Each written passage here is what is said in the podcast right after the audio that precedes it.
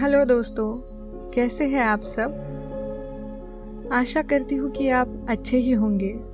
और इस प्यार भरे बारिश के मौसम में हमारी शायरियों का मज़ा लूट रहे होंगे। दोस्तों, मैं हूँ आपकी दोस्त श्रद्धा और शायरी सुकून डॉट कॉम पर आपका तहे दिल से स्वागत करती हूँ। कुछ दिनों पहले हमने बैकस्पेस वन की कुछ नायाब शायरियों का नजराना पेश किया था। तो हमने सोचा, चलिए आज बैक स्पेस टू को आपके लिए लाया जाए। तो आज हम बैक स्पेस टू पर नायाब शायरियों का आनंद उठाएँगे। हम दिन में कई बार अपने मोबाइल या लैपटॉप पर बैक स्पेस बटन का प्रयोग करते हैं, क्योंकि हमें पता है कि बैक स्पेस का उपयोग करके हमें जो लिखना नहीं होता, या हमने अनजाने में जो कुछ लिखा होता है, वह मिट जाता है। कभी कभी हम सोचते हैं कि काश हमारे जीवन का भी बैक स्पेस जैसा कोई बटन होता। उसका उपयोग करते हुए हम अपने जीवन में अनजाने में हुई गलतियों को अगर मिटा सकते तो कितना अच्छा होता। हमारा जीवन अभी है, उससे शायद बेहतर होता। बैकस्पेस की का उपयोग करके मैंने कई बार अपनी लिखावट बदली, अपने विचार बदले। अचानक मेरे मन में एक पल के लिए एक विचार आता था और दूसरे ही पल वह विचार बदल जाता था। बैकस्पेस बटन की पहुँच तो देखो। उसने मेरे मन की बात, सभी विचार, सभी बातें पता है। जो मैं लिख पाती और जो मैं ना लिख पाती, वह भी उसे पता है। कभी कभार तो लगता है कि मेरी ज़िंदगी बैकस्पेस की बटन की मदद से आसान हो गई है।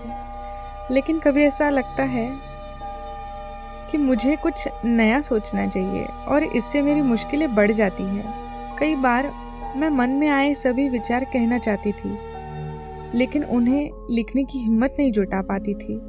लेकिन एक प्रकार से वो मेरे जज्बातों को अंदर ही अंदर दफन कर देता, जैसे वो मेरे विचारों पर कोई जुल्म ही कर रहा हो। बैकस्पेस बटन कभी मेरे जज्बात, कभी हालात समझ कर पूरे, पुराने विचार मिटाने में मेरी मदद करता। लेकिन कभी कभार ऐसा लगता कि वो मुझ पर सितम कर रहा है, मेरे विचारों को दफन कर रहा है। तो चलिए दोस्तों इसी प्रकार से हमारी शायरियाँ शुरू करते हैं। तो आज की हमारी पहली शायरी है। गौर फरमाइएगा। मैं लिखती और मिटाती रही। मैं लिखती और मिटाती रही। न जाने ऐसी कितनी बातें हैं जो सिर्फ़ बैक स्पेस से सिमट कर मेरे दिल के एक कोने में कैद हो जाती। आज की हमारी दूसरी शायरी। अर्ज़ किया है दोस्तों। जज्बात हज़ारों है कहना चाहते। जज्बात हज़ारों है कहना चाहते, लेकिन हमेशा ये जुल्मी बैक स्पेस ही जीत जाते। आज की हमारी तीसरी और अंतिम शायरी कुछ इस तरह है। गौर फरमाइएगा दोस्तों। कुछ आँसू की बूंदे तो पलकों में भी दिखने लगे थे। कुछ आँसू की बूंदे तो पलकों में भी दिखने लगे थे। आखिर मेरे साथ साथ, आखिर मेरे साथ साथ बैकस्पेस भी थक गया था, दर्द छुपाते छुपाते। आशा है दोस्तों कि आपको ये सारी शायरियाँ अच्छी लगी होंगी, पसंद आई होंगी। अगर आपको पसंद आई होंगी तो आप इस बात को नीचे कमेंट बॉक्स में कमेंट करके हमें ज़रूर बता सकते हैं। तो इसी के साथ मुझे यानी श्रद्धा को दीजिए इजाज़त।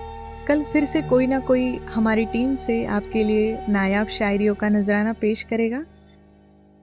तो चलिए दोस्तों, अपना बहुत बहुत ख्याल रखना। अलविदा।